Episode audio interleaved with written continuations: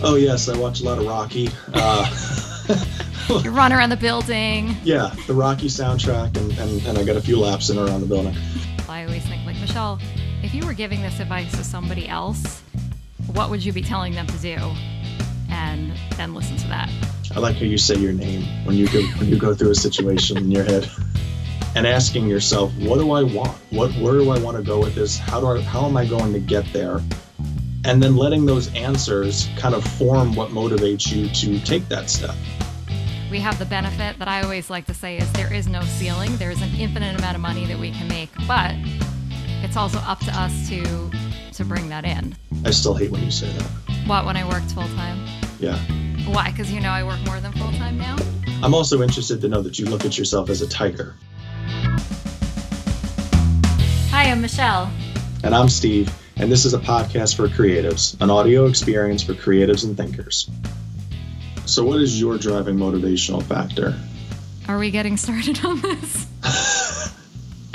I was going to just see what your answer was going to be and then, like, see if it launched into a conversation there are very few things that I do that I don't choose to do. So if it was my idea to begin with, that's usually enough for me to carry it through because I feel like I've been in this long enough to know that no matter what I'm going to attempt, there are going to be things that come up that are roadblocks or that are going to interrupt my flow or challenges that I'm going to have to get over to get through the entire process. So I think going in armed with that knowledge and attitude um, but also knowing that I could figure it out no matter what kind of takes me through the project. So, yeah, I guess the answer would be choosing to only work on the things I know that I really, really want to do.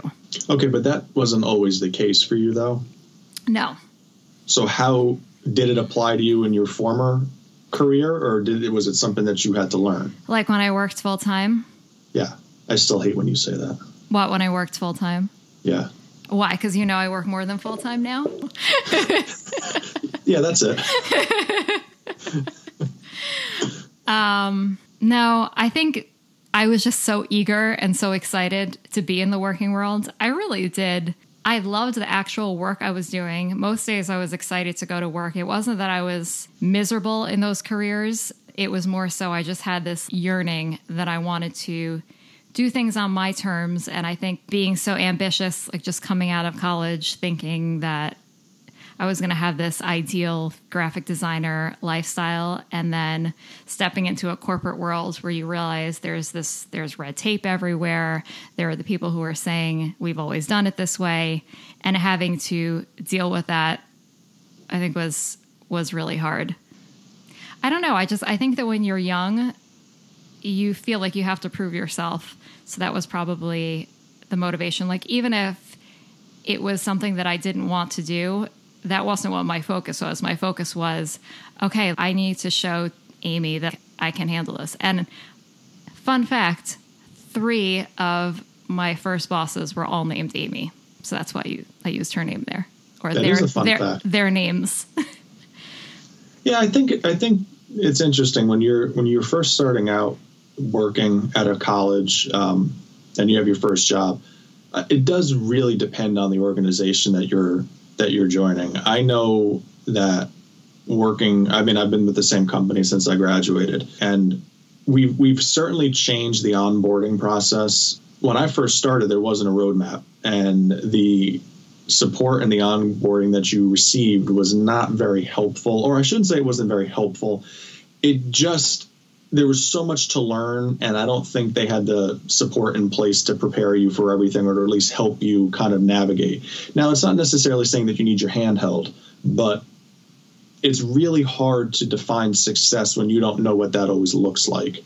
So, the motivation for me was really in the understanding. Um, I was more motivated to learn about the place than I actually was to produce work. And when I had the chance to produce something and it came out not terrible, okay, score one for me. That's a nice day. Yeah. Um, as I've gotten older now and as I got more advanced in the organization, I think the definition started to change. You were more motivated by challenging yourself. You were more motivated by the final product and doing something unique that was going to get results. And you know so your your definition i think of what motivates you sort of evolves over over the years so you're saying when you first started you felt like you were just trying to figure out how things work the politics or the structure versus the actual work that you were producing or working on? Then the, then the final product. Yeah. The, the actual, I was more motivated by learning and trying to understand uh, than I was anything else because I don't think anything I produced my first year or so with the organization was any great shakes. I'm not saying it wasn't good work. I just, it, I look back on it now and I wouldn't even recognize that it was mine. I think that that's true of a lot of jobs and not just entry level positions. But you know, granted, I haven't been in in the full time corporate world in a long time. But just from watching my husband either hiring people or or getting hired, it seems like there's such a a period of of adjustment for the employees just to learn how things work, and almost to the point where it's this is a very sweeping generalization, but it almost seems like more people can do more jobs than one would think. It becomes much more about hopping into the organization and doing things the way that things are done. And anyone can really learn any job. And of course, this is not true if you're like a doctor or a lawyer, but um, I think that there are a lot of positions out there where, with with the right training, which comes along anyway, that person can figure it out. Would you agree with that in in, yeah. in, in, your experience? Because I know that you have done a, quite a bit of hiring. I think so, um, but I think you know it's inherent upon the organization to be able to support the new person coming in, and I think that's the expectation of younger demographics that you know they're going to be given a path to grow, and if you're not able to provide that, that can seriously impact somebody's motivation if they're not feeling supported, if they're not feeling you know, in, in, in one sense, taken care of um, I think that can get into somebody's head and then it becomes a job as opposed to a career. And I've certainly fallen into that category over the years in certain certain aspects of it. But you know, you hit on something before about when more things are being asked of you.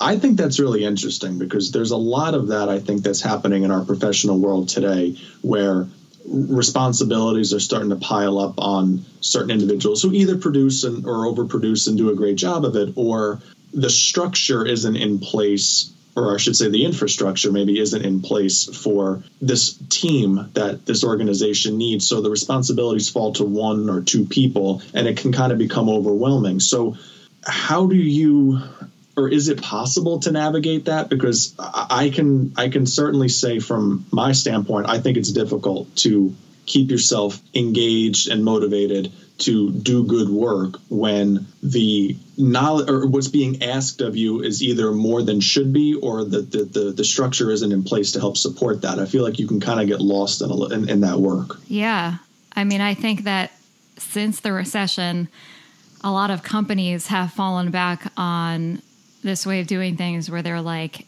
still kind of have that attitude like you're lucky to even have a job and in that a lot of people and roles ended up taking on more and more work. And i don't think that companies have fully recovered from that even though there has been an upswing. So i mean if you're experiencing that i don't think that you are alone. But bringing this back to motivation like how do you how do you possibly stay motivated when you have more work than you're supposed to have for your one role? Well, take it out of take it out of the context of what we do for a living and put it in the context of a personal goal, right? If you have a personal goal to lose 10 pounds, mm-hmm. that's something that can be attainable. I mean, you have to put this, the measures in place, but it's a very easy motivation. I have a goal and I'm going to achieve this goal. You're kind of setting that. So uh, I almost feel like the way to, you know, it might be difficult if you're dealing with five or six goals that either some of them are your own and some of them are being put on you. But I feel like you have to define almost what your motivation is for each of the things that are kind of on your plate and it's not always going to be the same you know your motivation for doing something that you're you, you, you typically do a kick-ass job with um, and you produce great content or whatever that might be like that might be motivation enough you're challenging yourself your motivation for something else that you might not be as strong as, but it's still being asked of you, could be something completely different. It could be something completely uh, lowered in terms of an expectation level. And that's okay. You know, it doesn't always have to be the same thing. You have to be able to take a step, and that has to be motivation enough. But what do you do when you just have too many things? I mean, I feel like you're not being set up for success personally or in your in your work when you have 10 things that you have to prioritize and 10 things that you have to achieve when in reality you're really only able to do a good job with maybe half of those i mean i guess it depends on on the person and, and how ambitious you are or how into the the projects you are but i i mean i found for myself especially recently i've realized that I can just do such a better job focusing on few things and like serving less people, but doing it really good. And I don't, maybe that's, that's a personality thing, but yeah, I, I just, I have a really hard time hearing that people are expected to do all of these things and ex- are expected to excel at it. I mean, I, I think that it's, it's one thing to just be like, let's just get by, but I mean, even that doesn't make me happy to hear. I mean, would you ever want to work with a company who's telling their employees like, "We just need to get by on this"?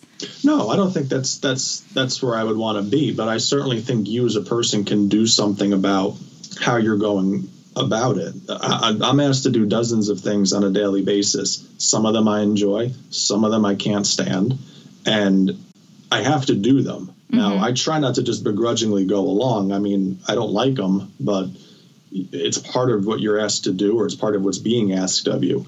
Um, I'm fortunate enough to work with a team of people who I care very much about. So trying to grow and develop the people who work underneath me has sort of turned into my my main motivation more recently than it has been. You know, from a selfish standpoint, I was probably more focused on myself in certain instances over the last couple of years. I'd say probably within the last few months, it's really started to turn more towards uh, them. So it makes some of those unenviable tasks that you have to do as a manager worth it because they do have an effect on the people who you manage. So being able to help them get better and, and strengthen them and grow them in all aspects, not just necessarily in the work they're producing that's a challenge to me and that's a motivating factor to me. I think that's a great motivator. I mean, I know for people pleasers like myself, it can probably go to an unhealthy level. But just like I said in, in my first jobs, um, that I, you know, I wanted to please my bosses and show them that I had what it takes. And in your instance, showing you know how much you care about your team is a motivating factor and i think for a lot of people who might listen to this podcast um, not wanting to let down their clients or their customers can be a huge motivating factor and i know for me and especially um, most of the customers and clients that i deal with are come from my etsy shop and both my sister and i my sister allison helps run my shop and the two of us will at most times drop what we're doing to answer a question or to serve that customer no matter what. It's not even a thought. Sometimes we'll be texting each other at, at one in the morning or like first thing in the morning just to, you know, make sure that, that we're being responsive to them. And I don't know how to convince someone who might not feel the same way in their business to care. I guess you can't really, that's not something that, that you can teach, right? Well, I think it does help by understanding the person, you know, getting to know what what makes them tick. Because it, you're right, you can't just you know you can't just assess the situation from afar or on your own and say, well, it's clear to me this is what should be driving you. I think it's going to be different for everybody, and I think that's part of the key, at least in, in management. But I'm sure even in, in in your role when you're working with you know other other people who are looking to to you know build their businesses and whatnot mm-hmm. that they're you're getting to know them for them. You know what what what's their driving factor? Do they are they out to make money? Are they out to just help people? Are they out to be uh, you know the best philanthropist they could be? Are they you know whatever that might be? That's got to be the carrot and stick approach for it. You have to keep that in the forefront of your mind and and let that be your driving factor. Yeah. I don't know. In my mind, there will never be any greater motivator than than people, whether it be a, a customer or just like a person I'm ema- emailing back and forth with. Especially like the more you get to know certain people, I don't know. I mean, there's nothing that I want more than to just make other people happy. So for me personally, like that, I think that that is always going to be my my number one above all. It's funny how it changes as you get older. Like I can say when I was a little kid and going to school, my greatest motivating factor for for doing well in school was to have a decent report card so as not to have my parents come down on me. Mm-hmm. i didn't I, it wasn't about learning and it wasn't about any of that stuff. It was really and i'm sure i'm no different than a lot of people yep. but it was really about not being yelled at. Like that's a motivating and in some ways it's still a motivating factor. Maybe not by my parents anymore but from other certain people that I, I work with. And it's just funny how as you grow and mature and you want more for yourself your definition of what motivates you changes. And I think you it's important to be constantly doing self-assessments of yourself, of your work, of your surroundings and asking yourself, what do I want? What where do I want to go with this? How do I how am I going to get there? And then letting those answers kind of form what motivates you to take that step. So you mentioned before that there are a lot of tasks that you have to do that you aren't necessarily excited about, but you have to do them anyway. Is there anything in particular that you do to get motivated to get those things done that we just don't want to do? Oh yes, I watch a lot of Rocky. Uh, you run around the building. Yeah, the Rocky soundtrack, and, and and I got a few laps in around the building. Um, we do a lot of budget communication work around the school budget. So this is usually right around now, and, and you know the first the first few weeks of August into early May is really our busy time of season. Um, and among all of the communications projects that we work on around budget um, is uh, newsletters, budget newsletters that we produce. And I have to edit my management strand. I have to edit every one of them. Now I manage about 14 people, and of those 14 people, multiple people in that group have more than one or two client districts. So I'm looking at somewhere around 19, 20 budget newsletters, and it sucks. Um, and and anybody who's listening to this who who works for me or works at BOCES will attest to this. It's it's grueling work. Um, it's worth it in the sense that you're informing a public and you're trying to get you're, you're trying to inform them about the budget and, and give them an opportunity to to get as much information as they can so they can go to the polls and vote. But the process of doing that and reading 18, 19, 20 newsletters of anywhere between 4 and 12 pages when you're talking about numbers and it's not effective and it's not it's not Are these newsletters a lot of them are you reading and editing the same type of content over and over again? Or uh, it, are is there variances between each one of them? It varies. Um, it, it, definitely varies district to district because each district has a vote, but um, a lot of the same general concepts are woven into each of the newsletters. So, you know, you're adding up numbers, you're you're you're checking math, you're you know you're, oh. you know, it, so it's it wears on you after a while. And there's nothing that really mo- the only thing that motivates me is to get them done. Like I have a I have a thing, you know, we have an editing schedule where you know I'll, I'll know when the newsletter is coming in and when my my my people need it back by.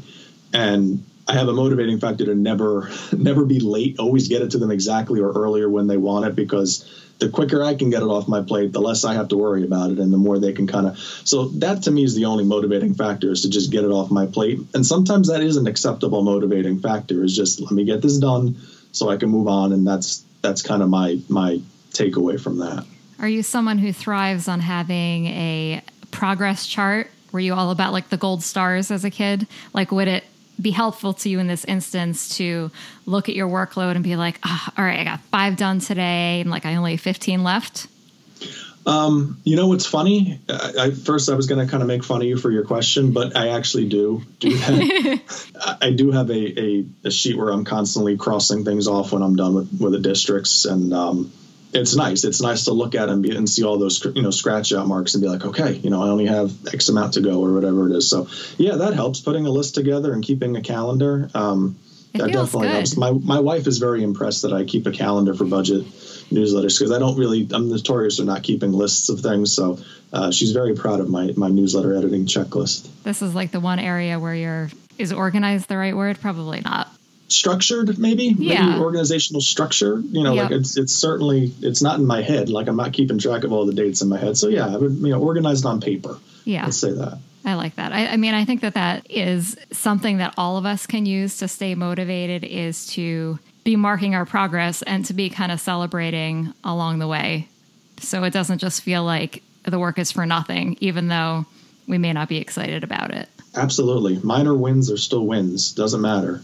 It's like the uh, like that old adage in sports. You you know win like Shrek. You win ugly. Like it's fine to win ugly. There's nothing wrong with that. Yeah. So I was trying to think of something that I have to do in in my work that I just hate doing and I dread and I put off.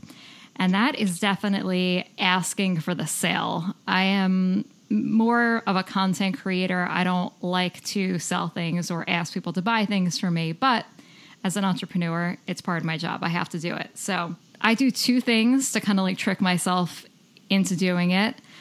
One of them is just going in with the mindset that I could be providing someone with that solution that they've been looking for and they haven't been able to find, or maybe they've been able to find it, but not from someone who they might trust or relate to and maybe that person could be me so that is step one is putting the customer at the center of it instead of making it about myself. Because I think, you know, a, the big part of why I don't want to do it is because, you know, no one likes to feel rejected. And I always have the thought, what if I put this out there and nobody wants it or people are judging me for, for asking for the sale or whatever it is. So that's my first tactic. And my second tactic is to take myself out of it completely and just treat the situation like I'm my employee. So if I had someone working for me and I gave them this assignment to send out this email with a sale or putting up social media posts promoting something, just pretending to not be me. Mm-hmm. I don't know if that makes sense, but that has helped me like in certain instances and not not just for this, but in other things that I may dread or put off doing because I might feel a little bit more uncomfortable. I always think like Michelle, if you were giving this advice to somebody else, what would you be telling them to do? And then listen to that. I like how you say your name when you go when you go through a situation in your head. I might as well, right? For sure. So you know who you're talking to. Yeah, I mean, helps. so there's no confusion. Right, right. You're motivated to not have confusion in your life. Yes. Right. So we actually uh, took to our lovely Instagram audience to ask them if they had any methods or things or little tricks that they do to help them stay motivated, specifically when it comes to things that we just don't want to work on. So the first response we got was from our friend Elaine, who said that she uses the Pomodoro method. And Steve, have you heard of the Pomodoro method before?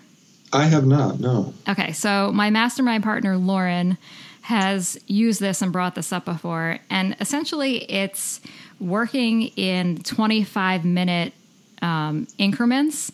And there's actually this little Pomodoro tomato timer that you can use to time yourself for 25 minutes. There's like an official thing I think that you can buy, or I don't know, maybe there's some kind of virtual version of it, or you could just use, you know, your your phone. And Elaine said that usually when she thinks and knows that she only has this like 25 minute period to work in, it seems like it's possible that she can get done what she needs to get done.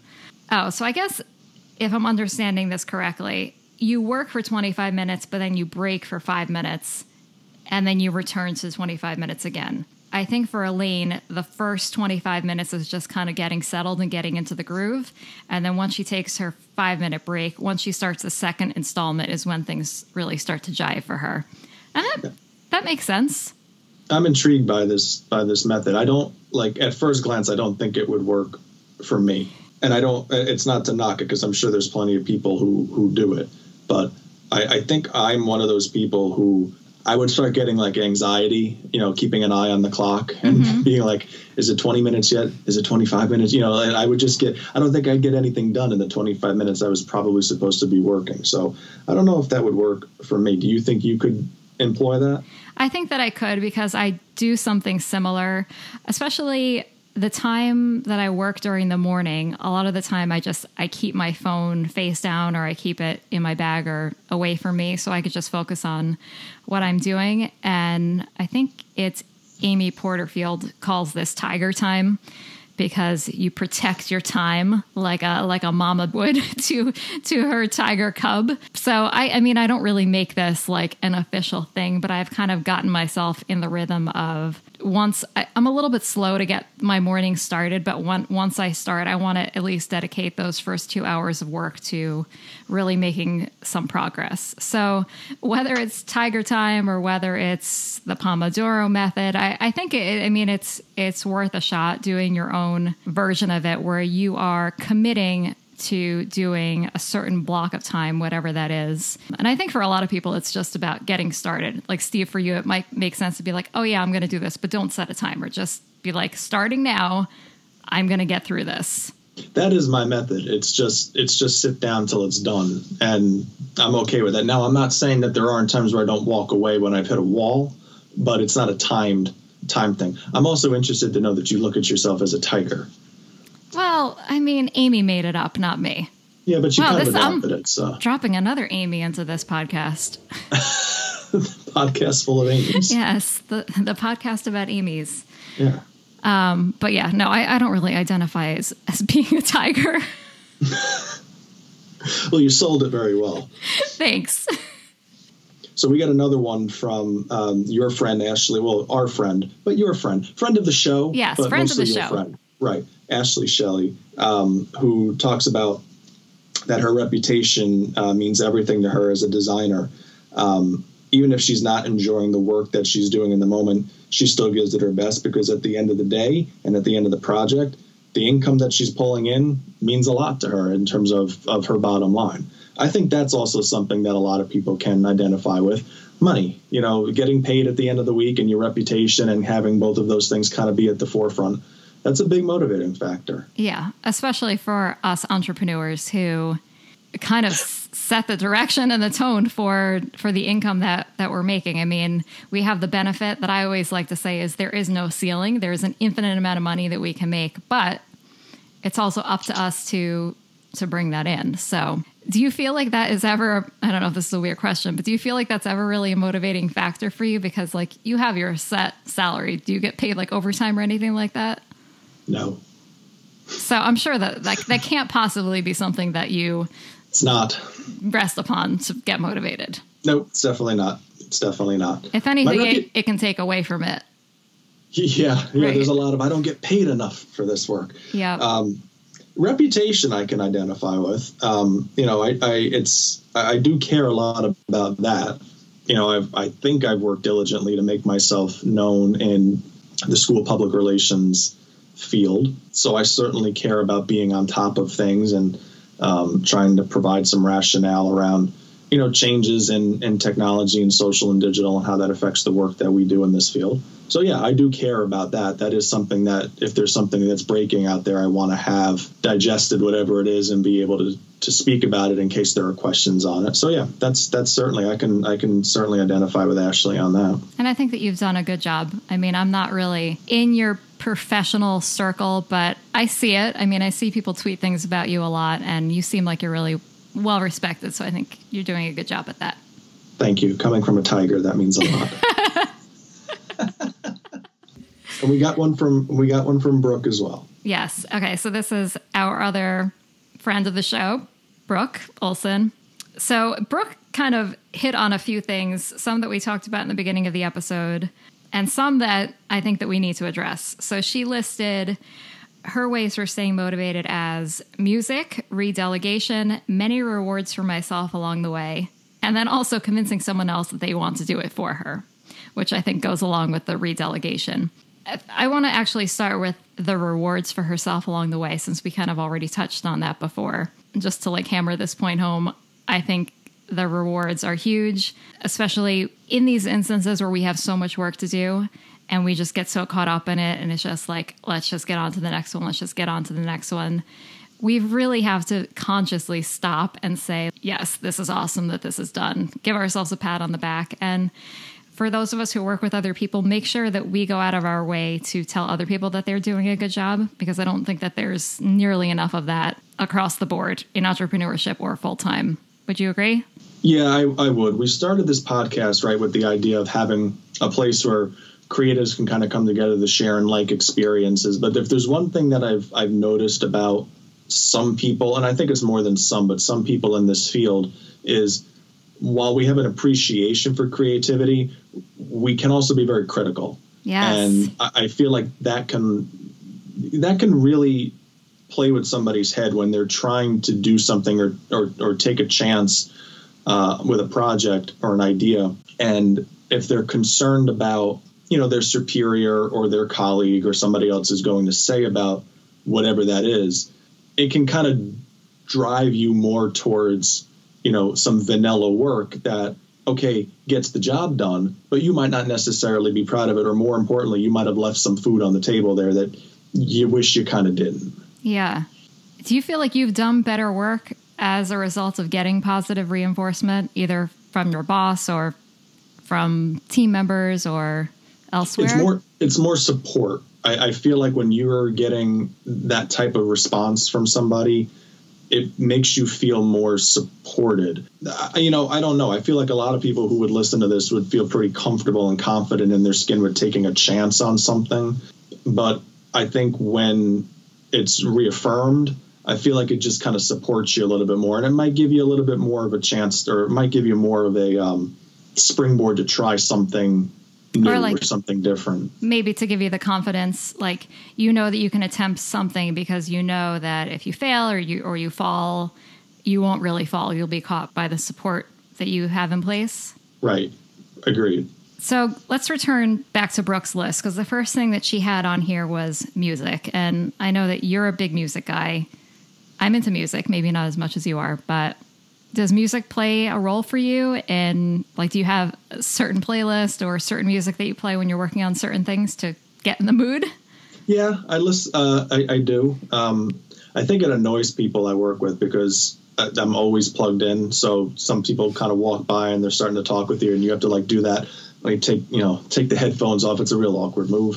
Um, yeah, I do. I, I listen to um, I listen to a lot of James Taylor when I work. I find it a little bit more soothing. I don't necessarily like to rock out. I, I think when I'm creating something, I have friends who I know who do. But having some kind of sense of calm to the music, I listen to a lot of Passenger. Between Passenger and James Taylor, and some some some Billy Joel ballads, I feel like that's usually kind of what gets me through. You know, the work that I'm that I'm doing yeah, I find that you know I look for that. You know, usually if I'm and you know if if, if I'm doing something that's not editing sound, there's a better than than you know good chance that I have you know music on. Yeah, I kind of have you? my in the same realm, I guess you can say. I listen to more chill music when I'm writing, like that that morning block that I referred to when I really feel like I need to get a lot of work done. I almost always listen to Glenn Miller who, if he's too old for our audience to even know who he is, he's kind of like a big band guy from 30s, 40s. Um, and I listen to the same playlist almost every day. And that signal that I'm starting that playlist, I feel like has trained my mind to know, like, okay, Michelle, here I am talking to myself again. that is funny. Yeah, that is funny. That that because I, I, I as soon as you said that, I was thinking the same thing. Like I do listen to the same the, the same playlist, the same rotation of songs. Usually, it's a large playlist, but it's it's the same rotation of songs that I know even when I'm not at work and it happens to come on, you're kind of mentally transported back to the office for a second because yes. you you recognize that you associate that with with work time. Yeah, and sometimes I'll also listen to Glenn Miller in my kitchen when I'm cooking because I feel like it's it's very soothing, but it it has the same effect where it's just it's familiar to me it's not too intense. It can hang in the background and it means that I can concentrate on what I'm doing, whether that's cooking or writing. But I do listen to more upbeat music when I'm doing creative work for sure. I mean, I think for me that breeds creativity, design work specifically, because anything other than that, like writing emails, writing in general, I either need something super mellow or not or silence. I have a really hard time sometimes writing with like any kind of noise. I can write with music. I'm okay with that. Again, it's got to be something familiar. Know, yeah, and and soft. Mm-hmm. But I I can write with music. I'm okay with that. I think when it starts to get a little bit upbeat, the you know the rhythm it kind of throws me off a little bit. So I'm sure we'll put this social prompt out there, but it would be really cool to hear from the audience to hear either if they have a certain playlist that they listen to when they're doing certain tasks, or if they have that song or artist that triggers to know that they have to work on a certain thing. I think that would be really cool to compare. All right, so the last thing that Brooke mentions is delegation. And this has been something that I've really started to embrace over the last two years. I've been forced to embrace this. And this is when given the opportunity to let go of something that you really don't want to work on and you know you're not going to do a good job on, have someone else do it. And this is hard for entrepreneurs because it means we need to let go of that control and we need to trust that the other person's going to do as good of a job as we would. And oftentimes we have to pay them. So, taking all those factors into account, we have to weigh whether or not it's worth it. And for me, I found certain things to be totally worth it. Isn't that part of that whole self awareness piece, though? I mean, know what you're good at, know what your strengths are. Yeah, absolutely because if you know someone can do just as good of a job as you or better, why wouldn't you have them do it? Right. If it improves the if it improves the bottom line in the product, I mean, you guys are working towards a common goal anyway. Yeah. Do you ever delegate in your job? I mean, I know that you you manage people, so that has to be a big part of your job. But do you ever delegate things that you don't want to do and push them off onto other people? No, I mean, yeah, there are things that that that do fall under that that heading. But I'll tell you where the where I have kind of had to learn to let things go a little bit is within the creative areas of like you know video editing or uh, social content. I spent five years as the you know I guess you could call me the social media coordinator for our organization, actually executing the work, producing the content, posting the content, managing the strategy, all that stuff. This year, I've moved more into I don't know if it's moved or just uh, assumed the role of this supervisory role and there's somebody who now does that work who works under not underneath me but who works for our, our, team. And there have been times where we've had conversations and you know my instincts would go one way and her instincts kind of go another way. And you have to allow that to play out. Not so much because i'm right and she's wrong or she's right and i'm wrong but you have to trust the person's abilities underneath you. She's an incredibly talented social media uh, mind. Uh, nothing she's going to do is going to put us as an organization in a bad spot. So trust, I think, is is, is a huge part of delegation. It's not just pushing things off that you don't want to necessarily do, but it's it's leveraging the people around you and their abilities to help strengthen the whole. That makes a lot of sense. Still learning, but I'll get there.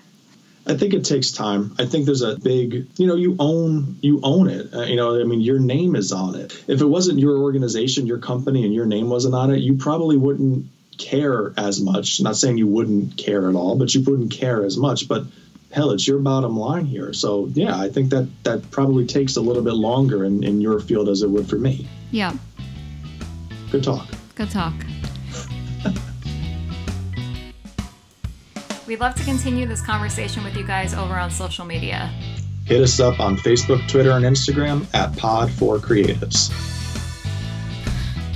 I lost my train of thought. Where did this start? It was going so well. It was. all right, let's move on. That's Such an awkward all right. I don't know that I can do this right now. All right. yeah. Okay. What are you doing over there? Nothing. There's a now lot I'm, of scrolling. Now I'm now I'm motivated to not use my phone. Thanks. Steve, go into Tiger Time, please. Oh God, I want to know what Tiger Time is about.